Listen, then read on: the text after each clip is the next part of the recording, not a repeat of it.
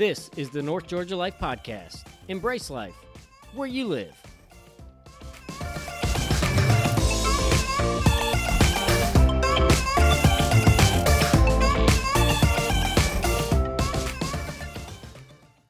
Welcome to the North Georgia Life Podcast. Today's episode is at Bistro Off Broad in Winder, Georgia. Now, a lot of us, when we think of great locations for that special date night or a, wedding anniversary or a birthday celebration or whatever, some of us may not think about the town of Winder, Georgia as being a great spot for hosting such an event uh, for a special day for that special someone in our life. I'm telling you, when you walk in to Bistro Off Broad in Winder, it is going to knock your socks off. It is so just, I mean, just the inside is gorgeous. Honestly, it reminds me of one of the first restaurants, first jobs I ever had in Pennsylvania. Uh, I was at a high end restaurant, and when you walk into those restaurants, they have a, a feel and a motif that is different than you know even your high end chain restaurants. You know the ones that are really nice. It's completely different, and you know when you have an ambiance like that, your food is going to be like out of sight. And that's what everybody wants for that special date. You want a place that is a beautiful location, setting, but you also want the food to be like spectacular. And you have both with Bistro. So before we get started, I just want to say thank you for those of you who are sharing this. We are getting uh, new listeners almost every week uh, with new downloads of episodes. And so this is something that as we are kind of taking inventory of our, our quarantine status right now.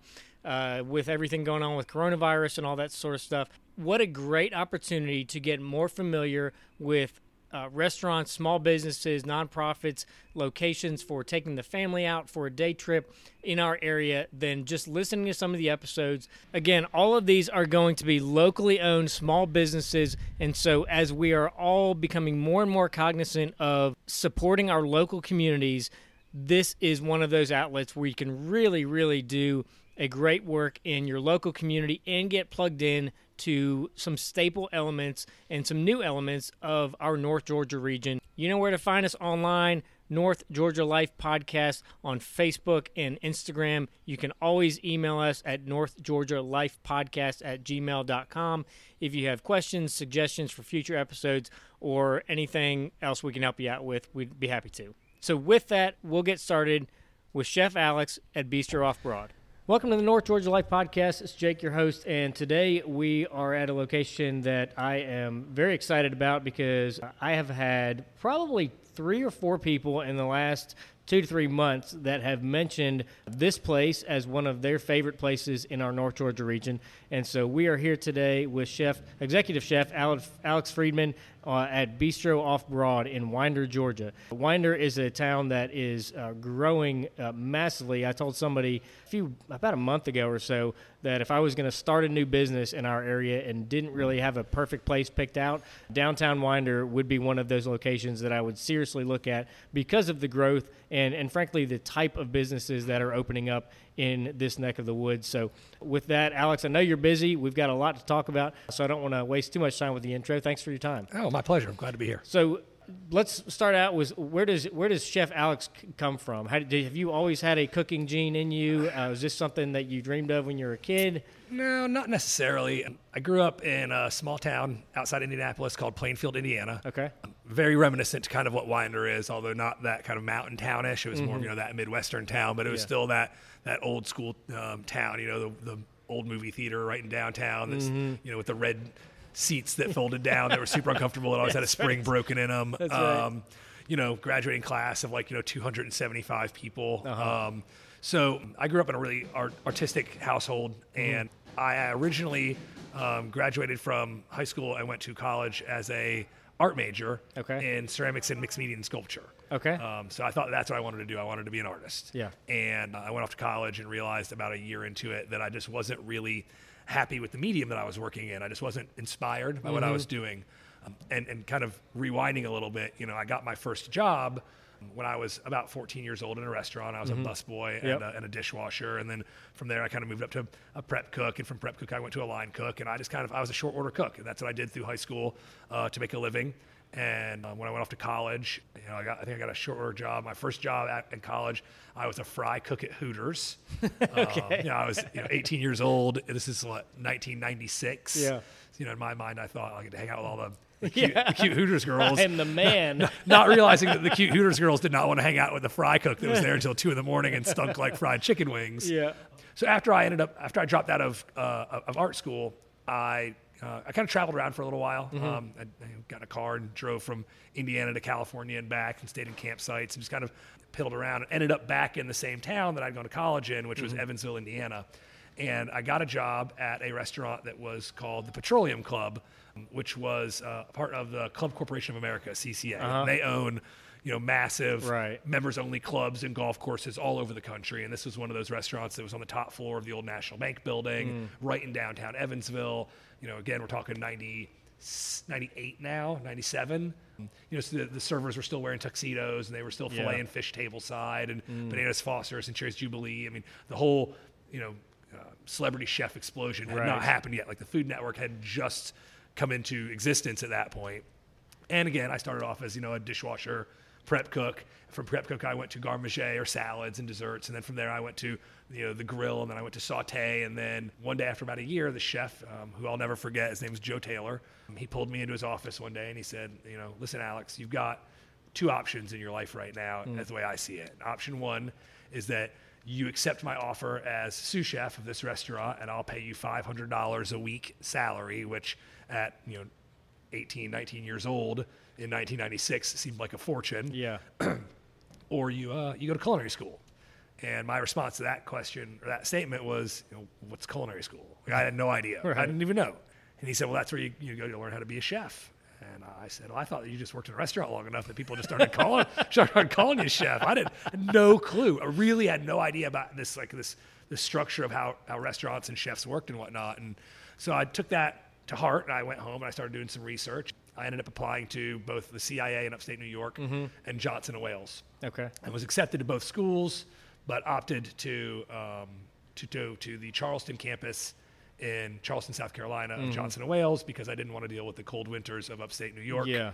Um, yeah, that is, is a pretty campus. I've been there one time. it's a it's a beautiful location, but yes, cold winters. Yeah. So so I packed up, you know, my car full of stuff, and I found an apartment down there, and mm. I enrolled in school, and I drove you know, however, you know, 12 hours from Evansville, Indiana to Charleston, South Carolina, and I started culinary school. Because I was a Club Corporation of America guy, I was able to transfer down there to one of their um, golf courses. Yeah. Um, so I had a job when I got there. Of course, I was in like the clubhouse making, you know, literally club sandwiches right. for golfers. It wasn't really, you know, the, the pinnacle of my culinary career. right. And from there, I, I, I left Club Corp. I went and worked at a really nice high-end seafood restaurant there while I went to culinary school. And got promoted to sous chef. And then they transferred me over to one of their other restaurants. Um, and you know, I was going to school seven o'clock in the morning until mm-hmm. three o'clock in the afternoon, and then going straight to work and working until one o'clock in the morning as a sous chef uh, graduated from culinary school. I went to the Biltmore Estate in Asheville, North Carolina, cool. as a intern at first. Um, eventually, being promoted up to um, a sous chef role there.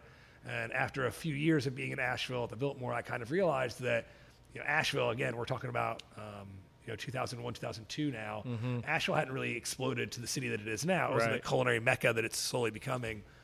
So there really wasn't anywhere for me to go. You know, I mean, I had reached at 22 years old I had kind of reached the pinnacle or 23 years old of how far I was going to go in right. Asheville, North Carolina. Right. Like there wasn't like all these restaurant jobs and chef jobs out there, and no one was going to promote a 23 year old kid to an executive chef position at the Biltmore. Right. So I. I left and I came to Atlanta. Um, it seemed like the most logical place for me to go. Mm-hmm. I needed to get to a big city where there was more things happening with food and more opportunities for me to grow as a chef. I didn't know that um, Atlanta was going to explode the way that it has right. over the course of the last 18 years yeah. since I've been here. I got a job at a. I, I applied online and um, and came down and interviewed at a, a small French bistro in um, Roswell, right downtown Roswell on Canton Street, called Pastis. Mm-hmm. And I was the sous chef there under a, a great chef named Richard Wilt um, for about a year and then an opening came at their sister restaurant in Buckhead called Anis Bistro, which was kind of like the, one of the premier small locally owned French bistros in all of Atlanta, right in downtown Buckhead. And um, and so I was offered the position as a chef there, and I went down there. I was a chef there for uh, about a year and a half before uh, a friend of mine uh, and I partnered up and we decided to open our own restaurant, which Mm-hmm. was right in downtown Atlanta, um, in the old Fourth Ward area. At the time, was you know it was not a safe area in any way, shape, or form. It was pretty bad, pretty rough. Um, but we saw a vision and had an idea, and we opened our restaurant. It was called Pachin, and we were kind of the first of our kind there. And we watched this neighborhood flourish and grow around us. And then in 2014, the neighborhood had had really gentrified like crazy. And I don't know if you go into Atlanta much or if you know the Inman Park area, but that mm. whole area just exploded with the Inman Inman Park corridor and all these giant restaurant groups like Ford Fry and, and, mm. and MF Sushi and um, the Barcelona Wine Bar groups and whatnot. They all announced they're going to be opening these you know giant restaurants in the area, and we knew as a small kind of mom and pop's place that we were going to take a massive hit. Yeah. So we decided to sell the restaurant while the timing was good and the mm-hmm. and the value was high. And you know, we did a, a nine year run, which is pretty good. I Yeah. was 27 years old when I opened up my, Yeah, my no restaurant. kidding. Yeah. So I think that to make it nine years and to walk away, um, we were pretty good. So I left and went into the corporate world for a while, a couple of years in the corporate um, department, and I just it just wasn't the right fit for me. I'm Yeah. not I'm not a corporate chef. I wasn't designed to exist in that kind of structure to not have the culinary freedom to be able to do whatever I wanted to do. Right. So after a couple of years of that, in um, 2016, I left my job um, without really a plan of what I was going to do. I was just burnt out. Yeah. I was unemployed for the first time in my life for like six weeks. Mm-hmm. And one day I got a phone call from these guys here in, in, in Winder, Georgia, and they told me they just opened up this restaurant. And that was three and a half years ago, and here I am. Yeah. And they so they they just found you. Yeah, it was it was kind of serendipity, is what I call it. You know, um, the, the the owners had a vision to open up a restaurant here in the city. They they have a separate business as well with offices kind of around us, and, and this building was part of their office spaces. And they thought it'd be really cool to, to have a, a small restaurant really uh, be great for the city of Winder. But they were I guess ill prepared is not I don't know if that's the right word to use, but they're not really restaurant people. They're not Yeah. restaurant owners. Yeah. So they really didn't have kind of really formulated strong structure of a plan of exactly how they were going to do it. And so the um, one of the operating partners at the time, they'd been open for two weeks, and my resume was obviously out there on Monster and Indeed and whatnot. And I'd been interviewing, but every job that was coming down my path was all corporate work, and I Yeah. didn't want to go back into the corporate world. And you know, I've been thinking about like, oh, maybe I'll go into restaurant sales. Maybe it's time for me to get out of all all these kitchens and whatnot. And they called me and they said, "Hey, we opened this restaurant two weeks ago. We're kind of in over our heads. Hmm. Um, it's busier than we thought it was going to be. The person that we hired that we thought was going to be our kitchen manager or chef was not the right fit for us at all. And you live in Loganville. Yeah. Um, I had moved to Loganville a few years earlier when my wife and I had our first child. Um, we left the city and I'd been commuting back and forth. Sure. And then, you know, the chances of finding a chef in Loganville, Georgia, that close to Winder. Right. Um, so they said, will you please come and, and check it out and, and talk to us? And I literally said, Where, where's Winder? like, and because, because I was an Atlanta guy and I'd lived in Atlanta for literally 15 years. Yeah. When we moved to Loganville, I never went past Loganville. Like if I needed something, I Yeah. went back towards Atlanta because that's what I knew. So I came up here and I walked into the restaurant and it was just it blew me away. It was absolutely stunning. Yeah. The restaurant is gorgeous. They did Yeah. such a phenomenal job with it. And you know, we we had a great interview and I said, you know, I said if you can give me the opportunity to have culinary freedom to do kind of whatever I want, mm-hmm. obviously within reason of- Right. of, the neighborhood and the area, I'll take the job. And they they agreed on the spot and. You know, it was really, like I said, it was kind of serendipity. They needed me Yeah. as much as I needed them. Right. And the relationship that I've built with, with the owners over the last few years has been phenomenal. They're, they're amazing people. And I, you know, I, I, I think that I, I oftentimes say that I kind of won the restaurant lottery. You know what I mean? Like I found the perfect job for Mm-hmm. Me and I'll work here with these people in this restaurant for forever. Yeah, and this, uh, as I said when we started, this is an area uh, I've, I've said to several people, just kind of being in this area, being in, in the world of real estate for 15 years now, downtown Braselton, downtown Winder, if I was going to be doing anything to, you know, just build a great business and a great following for the long haul, those are the two areas that I would look at right now. Yeah, you know, it's it's crazy. So I obviously it's been three and a half years. So it was October, November 2016 when I started, and, and the change and the growth that we've seen in downtown Winder and Winder as a community in general. In, in those three and a half years, obviously I wasn't here before. I've heard the stories and I've talked to people about what Winder was like. It's it's amazing, you know. Yeah. Um, and and I have nostalgia for these little towns, right? And I um, and, and so do the owners uh, of the restaurant. because they're reminiscent of my own childhood. Mm-hmm. And and these these beautiful North Georgia mountain towns have so much history Yeah. and so much character in their buildings and in their personality and whatnot. And some of them have, have really gotten run down, and Winder was one of them. Mm-hmm. And you know, you look at areas like like downtown Lawrenceville. You look at not Snellville so much because it doesn't really have a downtown like Yeah. that. You look at Monroe. You know, you, know, you look at Braselton. You know, those areas. You know, they have completely redeveloped and changed Yep. the entire downtown while still keeping the history of the buildings that That's are right. there. Yep. And and Winder's just you know it's a few years behind Yep. them, but but it has all the potential. The bones of the Yeah. city are there. Yeah. It just requires people to come in. And I've said in, in many interviews, you know, we were the first of our kind here. I Yeah. mean, we're still one of a kind Yeah. in this whole area, what we do um, in the restaurant. But we were the first of our kind right here in Winder to to open up something like this. Yeah. Yeah. And when you're when a town is revitalizing, you know, there's a there's it needs a critical mass, right? You need enough restaurants, Mm-hmm. Right. businesses in downtown to draw people into the Yep. city, so they're walking around Yep. they're, they're they're bouncing from shop to shop or restaurant to restaurant. There's there's a nightlife and a day life happening within that city. Yeah. Um, but somebody's got to start that. There's got to be a spark for that. And so for us, I always said, you know, if we as the bistro can be a beacon of light, like a lighthouse Mm-hmm. to other business owners out there that have been thinking about wanting to do something and looking at the area of Winder and going, hey, maybe, maybe not. Right. They can look at us as an example and say, you know, if those guys can do it, if they can succeed the way they have, they can fight through the hard times in the beginning and build a relationship with the community like they have, then we can do it too. Yeah. And now you're starting to see that, and the city itself is starting to follow suit. You know, we've got new parks being built, and we've got walking trails from Fort Yargo being installed, and we've mm. got there's going to be a farmers market in downtown Winder, Yep. God willing, um, starting Yeah. starting in April, and there's going to be a food truck Saturday every Saturday, God willing, you know, starting in, in April. And so there's these downtown events are starting to happen, and you're seeing this revitalization. You can look around from the windows of where we're sitting right now, and you can see construction Yeah. literally happening in the buildings and the spaces around us that are being renovated and rejuvenated into what are going to eventually be restaurants and shops. You're, you are spot on on all of that. I, when I first moved here, uh, the first time I went to the downtown square area in Gainesville, my first comment was there needs to be more foot traffic. And this was 15 years ago. Sure. Um, and I know the all of the folks in the you know the planning and the vision work uh, in in the city of Gainesville. You know they were they were watching towns like Greenville, South Carolina, and what they were doing in incorporating uh, green space, incorporating you know locally owned, uh, operated restaurants, retail shops.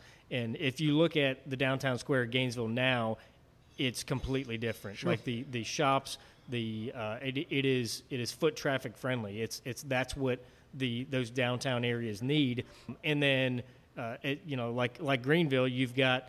Uh, good use of green space around the downtown areas where people are going to come to you know walk their dog, throw a frisbee, or whatever, and then stay in town and get lunch Yep. and pick up a you know a new shirt or a necklace or whatever. Exactly, So yeah. um, yeah, you're 100% right seeing all that. Uh, and this is my first time. So most of the time in these podcasts, I have been to the location before. You are unique in that I have had multiple people give like five star reviews. And so I'm like, well, I, I can trust these people. you know, they, they don't steal me wrong. So you have this beautiful, like old world feel but it's uh, you just feel high end. You feel like it's open.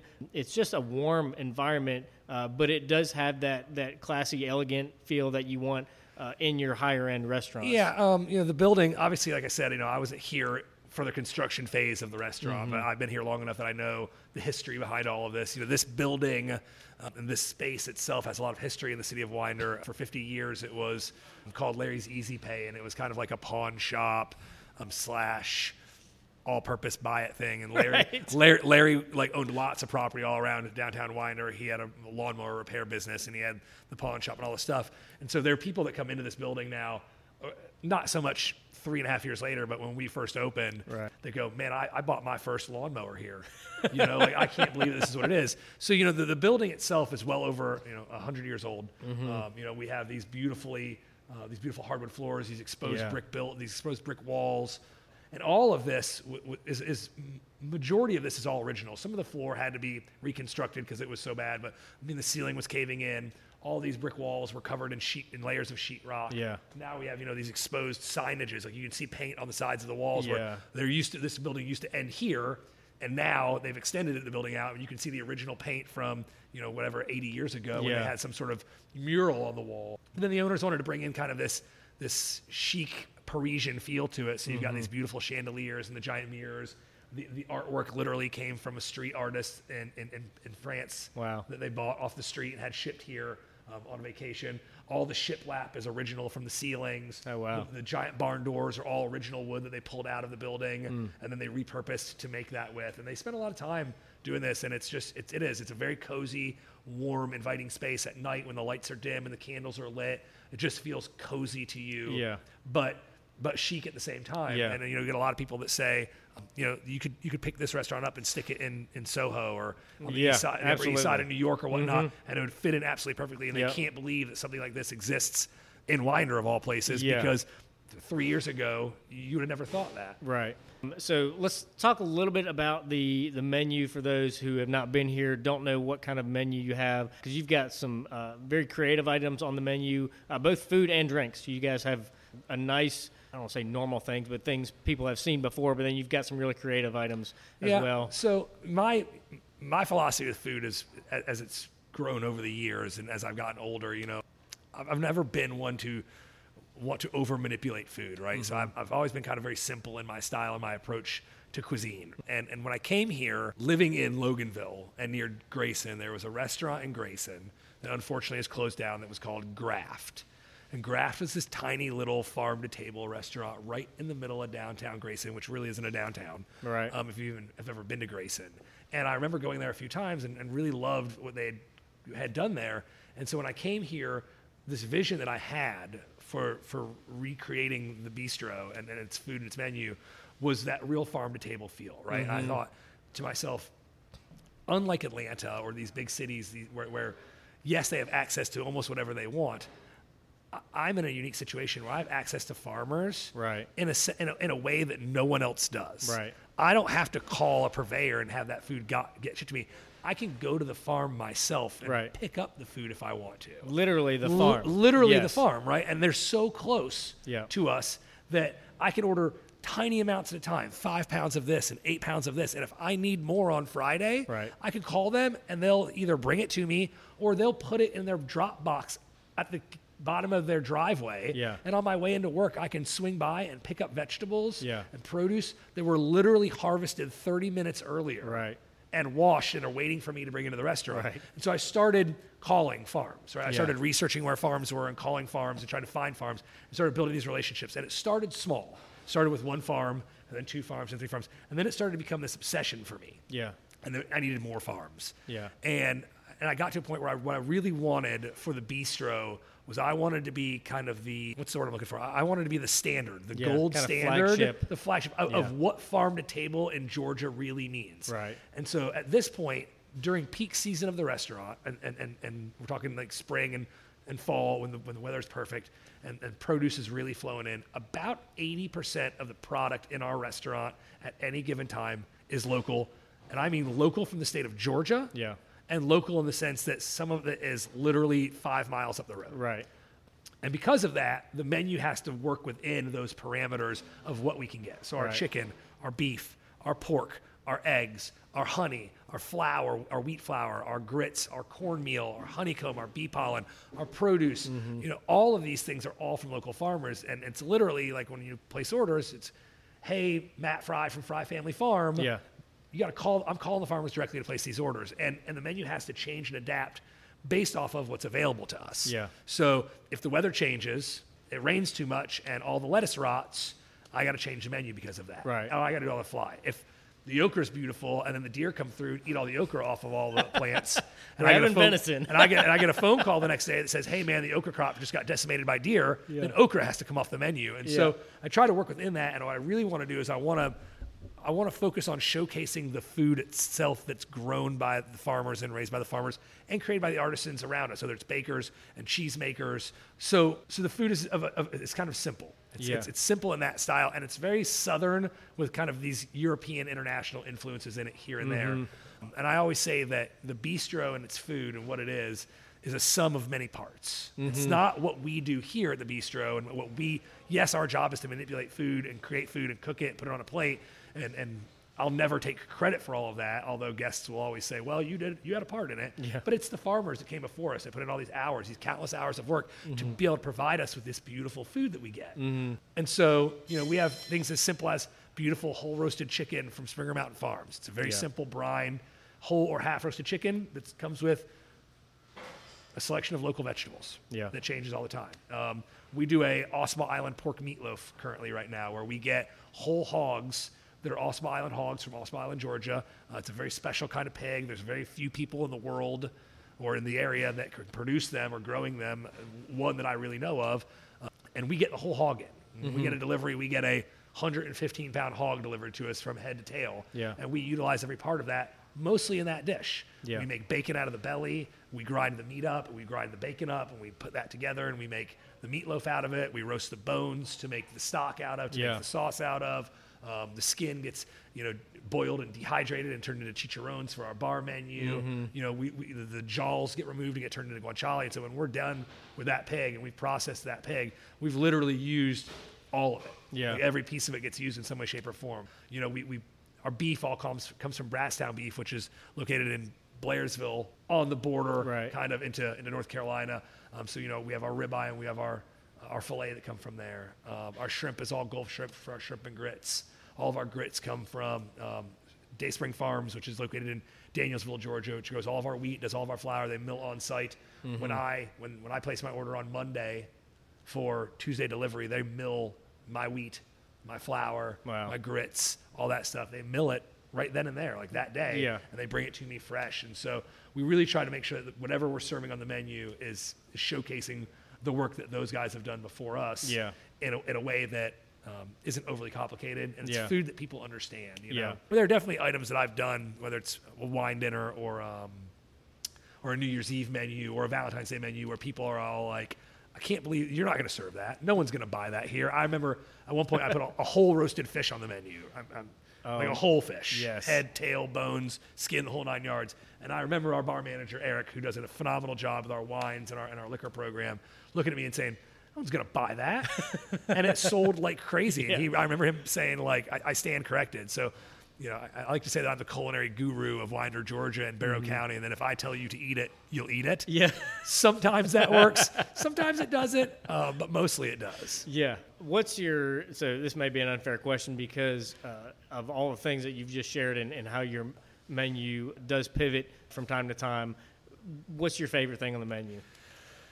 That or, what's is the, or maybe if it's if that's an unfair question, what's one of the mo- more popular things on the menu? Dude, the shrimp and grits sells really well. Mm-hmm. And shrimp and grits always sells well. I really like this dish because it it showcases so many pieces Yeah. of, of the farm um, and, and, and the farmers what they do. So we make our own tasso ham, which is like a kind of a Louisiana style, Mm-hmm. spicy cured smoked ham out of the Ossabaw Island pork. Mm-hmm. The grits come from Dayspring Farms, but we did something different with that. Instead of just doing creamy grits, I really wanted to kind of figure out a way to create a hush puppy out of grits. Hmm. Um, and we take uh, the gluten-free issues here at the bistro really seriously. So everything that we fry at the bistro is gluten-free. Oh, wow. So I had to figure out how to um, make a hush puppy out of grits Yeah. without using flour in any way, shape, or form. So now we've got these gluten-free grits that are crunchy on the outside. They look like hush puppies when you break them open. They've got these creamy goat cheese grits in Oh, the center. dude. And then we got this kind of spicy tasso ham gravy with the grilled Oh, um. Gulf shrimp on there. That's a really popular dish that people really love, and it sells very well. The meatloaf is great. Um, I, I love, I love meatloaf. Mm-hmm. I joke around when people eat it and they tell me how good it is, and I always say, "You, you can tell me if you want to, but is it better than your wife's meatloaf?" um, and then the the chicken, the chicken's one of the items that's been on the menu since day one. Yeah. And I think that there's something really beautiful about a perfectly roasted chicken. Mm-hmm. Um, it's so simple, uh, but yet so elegant. And if Mm-hmm. it's done properly with quality ingredients, um, it can just, it's just a thing of beauty. Let's pivot for, for just a second. Uh, so when we when we sat down, one of the things with all of what is going on in our modern world with coronavirus and everything, uh, that I wanted to just take a minute and talk about how because the restaurant industry obviously is one of the most impacted Sure. and and most immediate hit. You know, maybe with the exception of the airline and cruise industry where people just up and abandon things, you know, the They, same day. they they have a lot more money to Yeah. weather the storm. I think yes. than, than, than us, us small independent restaurants Yes, fair, do. fair statement. From your perspective, and I'll kind of share mine. Part of the whole reason that I started the podcast was there are so many great options, regardless of what price point you're looking to eat in, that are in our community. But as as you've just said, you guys are you're not just supporting yourselves. You're you know you're tied in uh, To the community. to the community, the literally. community, literally to the community. You know, the last um, the last week and a half for obviously everyone in this country, you know, has been uh, difficult, and Yeah. eye opening, and and nerve wracking. When you're a small restaurant tour, I'm not the owner of the business, but the the owners treat me like I Yeah, am. you I- clearly I- have some ownership. I, I feel I, I have vested ownership in it, whether my name is on the lease or not. Right. You know, I'm. This is as much mine as it is anybody's, and I believe in what we do here, and I believe in the community a great deal. And so, when you're looking at that, and you're looking at not just your staff, which is obviously a huge piece of it, but you're looking at the, the farmers that you support. Right. You know, th- these are small local farms that we're buying, you know, hundreds of dollars or more worth of produce from, um, and beef and chicken and whatever a, a week, and, and now we're not. And Right. it's scary. It's a scary time, and it, it's it's it's hard. It, there was some very hard phone calls that were made in Yeah. the last week to to really great people that, by no fault of their own, are in a position that's very very difficult Yeah. we will, as the bistro, we will weather this storm. Mm-hmm. Our owners are committed, and, and, and luckily for us, they have the ability because they own the buildings Yeah. and they don't have landlords that they have to answer to. They, they have the ability to weather this storm. And Yeah. when this is all said and done, the bistro and the lobby, our sister restaurant next door, will both reopen, which Mm-hmm. is amazing. And so the silver lining on that cloud to be able to, you know, when you're calling your staff and you're saying, "Hey guys, I'm sorry. Yeah. I'm sorry, but you know we're going to file the unemployment paperwork for you. You're going to Yeah. get the benefits that have been passed by the government or whatnot to help you guys out through this hard time. But the good news is, is that when this is all over, you're going to have jobs again. Yeah. There are hundreds of thousands of restaurants out there that are going to close their doors over the course of the next two weeks or three weeks. Yeah. And they'll never reopen them again Yeah. you know, ch- chefs, independent restaurateurs that poured their life and their money and their dreams into these spaces, and it's heart wrenching. It's, it's it really is heart wrenching. And from a community, you know, we all are responsible for helping each other Yeah. at this point. You know, love your family, help your neighbor, and try to be a better person than you were three weeks ago. Right. So, you know, I am constantly promoting my farmers. Um, Right. Yesterday, you know, uh, much like the rest of the world, my my overly concerned wife was smart and she went out and she bought a ridiculous amount of groceries about three weeks ago before all this stuff happened, right? Right. So we really haven't had to go to the grocery store at all. Right. But you can't buy a lot of produce like that because Right. produce is going to go bad in your fridge. Yesterday, I opened the fridge up and said, uh, you know, we're going to need some produce Yeah. soon. So I'm not going to Publix to buy produce. They Right. don't need my money. Right. Fry Farm or Finch Creek Farm, they they they need my money, and so I called up my farmer and said, Yeah. "Hey, man, um, you know, I have your current availability list. Will you build me a harvest box, whatever you want, Right. and let me know how much it's going to be, and I'll pick it up tomorrow." And that's what I did. I drove by the farm yesterday, and I picked up a harvest box, Yeah. and that's what's in my fridge now: beets Yeah. and rainbow carrots and, and chard and kale and um, you know um, radishes and you know all kinds of all kinds of beautiful produce. And and I would encourage on that side of things that anyone that lives in a community where they have the opportunity or the ability to access farms, or they used to shop at farmers markets to get their eggs Right. or their honey or their produce of any kind, all those markets are going to be closed down. Yeah. You can still find those farms. Yeah. Just it just it takes a little bit of research on the internet to find out what local farms are around you and give them a call. Yeah. And see if you can go pick up from the farm Yeah. and support them however you can. Yeah. Um, we are blessed that the community, you know, we we believe in this community. We've helped support this community.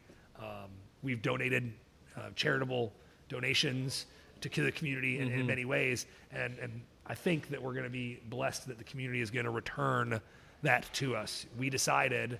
Um, we, we, we decided to close the dining room down on Tuesday, and it took us a couple of days to kind of process that Yeah. and figure out what our plan was moving forward. And we decided that starting today, officially Thursday the 19th, um, we were going to start doing the curbside pickup for multiple reasons. One of them is because any kind of revenue we can bring right now helps. Sure. Um, two, there's all this food in our coolers that we don't want to go bad and we Right. don't want to throw it away. I mean, obviously, we will donate that before that will happen. Right. So we, we created a menu based off what we had and what we could conceivably do for curbside pickup with the skeleton crew that we've got. And we put that out into social media, Yeah. email blast to all of our people. And the response that we received in the eight hours since that post went live. Yeah. Now, that post has been shared over a 100 times. Wow. It's been viewed by over 12,000 people, I think. It's got over 50 comments on it.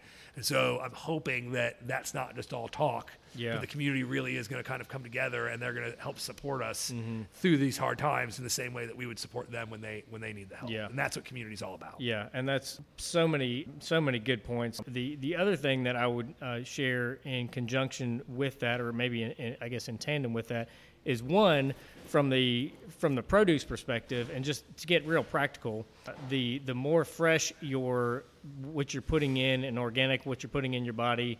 The better your body functions in in course. all of its functions, and obviously fighting off disease. So Sure. it's it's a literally a win-win. Well, and you're Um, not going. I mean, there are certain things that you can't get from your local farmer that you may need, right? Right. Like you're not going to be able to buy potatoes this time of year This from of your year, from right. your local farmer, right? So you're yes, you're going to have to go to the store. But in the world that we live in right now, it's everyone's responsibility, obviously, to try to this whole social distancing thing, right? Yeah. Whatever we can do to avoid human contact, unfortunately, right now, is the best for everybody. Right. And so if you can go to your local farm Yep. and pick up produce or a couple of different local farms, you know, drive around town for the afternoon and go get honey, go get eggs, go get produce, whatever the case may be, from three or four different local farms and avoid an unnecessary trip to the grocery store. Right.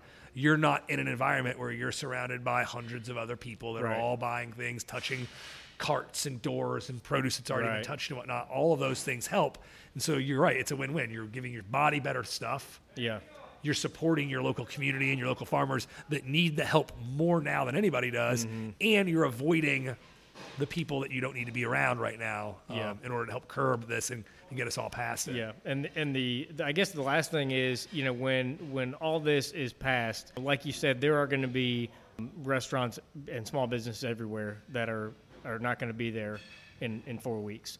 Yep. Um, and, and unfortunately, there's there's not a whole lot that some of us can do about that right now. What we can do is when when this passes, when you have the opportunity or the options to go to different places in and frankly in, in all sorts of different price points, you know, make a decision that you are going to consciously support a, a local restaurant or local business because frankly any of the things that are on this podcast you're, are going to be better than anything you're going to get from a chain restaurant regardless of what price point you're in of course. Um, but also you're going to be giving uh, those restaurants those employees a boost that they so desperately need and frankly you're when you once you try them you will come back because they're all amazing And, there- and there's and there's things that you can do now as well. You Mm-hmm. know, there's not a lot, but there are things that you can do. There are lots of local restaurants out there on Facebook and, and social media that have created GoFundMe pages for their staff. Yeah. Um, if you've got the financial wherewithal, you've got the ability to do it, and you believe or love a small local restaurant within your community, find them on Facebook and see what they're doing. If you can donate anything to a GoFundMe page in a certain way that goes towards the staff that's been furloughed or laid off or however Right. you want to look at it right now, those things help. If there's if they're doing curbside pickup, life is hard right now and money is tight for everybody or will be very soon. Yeah. But when you're at home from eight o'clock in the morning till five o'clock in the evening or three o'clock in the afternoon, and you're trying to work from home and homeschool your two small children, Right. you probably don't have time to put a proper meal together that's healthy and fresh and good. And you're going to stick a frozen pizza in the oven, Right. or you can call your local restaurant, Right. and you can if they've got curbside pickup, get in the car and drive out there. You know, they're taking the precautions. They're wearing gloves. They're wearing masks. They're going to come out there. They're going to give it to you as much contact free as possible, and, and you know, and support them in that way right or, or buy a gift certificate. That's a hmm. huge thing that people can do right now. Is that that's a great idea you know if, if your restaurant is, is is closed down or they're doing curbside only at the moment, you want to support them, but you don't want to go out and get food from them. Yeah. Buy a fifty dollar gift certificate. Buy a hundred dollar gift certificate. Give them that money now to put into their bank accounts to use, so they can keep the lights on and keep the restaurant open and pay a few people at the moment. And then when things get back to normal and the dining room reopens, Yeah. Then you come back and you go, hey, you know what? I got this $50 gift card that I bought or this $100 gift card. I'm going to go in there with a group of six people or eight people, and we're going to use that $100 gift card. And we're going to spend another $200 on top of that to help support these guys Right. and get them back on their feet to where they go. And that's a really easy way to be able to contribute to your small local restaurants Yeah. without even having to step foot in the door, That's having to buy food, having to deal with anything. Just buy, buy a gift idea. card. Yeah. It's huge. That's and awesome. every every dollar right now helps us Yeah. and all the other restaurants that are out there right Yeah. now. They're struggling. Awesome. All right, so I know we're coming up on the lunch hour, so I don't want to take uh, too much more of your time. Uh, one of the things I like to do in every episode is what I call the lightning round, uh, which is usually right before we wrap up. So today's lightning round question is a question that hasn't have these questions don't have anything to do with anything. it's just fun questions that I come up with. Okay. All right, so the topic of this one is called Polar Platinum. The question is which musical artist would have better odds of going platinum in the polar opposite genre than where they've already gone platinum? So your options are Snoop Dogg going country or Zac Brown going hip hop. Who's got better odds of going platinum? Uh, I would say Snoop Dogg going country for sure because I would, based off of what country music these days is like, Yes. that, that it's you know there's way more country fans that will listen to hip hop Yes. than hip hop fans that are going to listen to country. I 100% agree. Yes, that is correct, the correct answer. so, okay, so uh, let's wrap up with how do people find you uh, when things get back, your dining room's back open, reservations required. Yeah, you can find us on Resy for reservations. Okay. So Resy.com. You can do online reservations. You can follow us on Facebook, Bistro Off Broad. You can follow us on Instagram at Bistro Off Broad. Um, our sister restaurant, Lobby at the Maddox, has a Facebook page as well, an Instagram account as well. Um, you can call the restaurant. You can Google us. All Yep. the information is there that you need. We're located right in the heart of downtown Winder. Yep. Um, and we're, we're here with cor- curbside. We're here to, to, to feed you guys in the future and to help support the community. Yeah, super easy to find, beautiful atmosphere, and uh, I can't wait to uh, to try the food. So Awesome. uh, Chef Alec, uh, Alex, thanks for your time, and with that, we'll wrap up. I appreciate you. Thanks.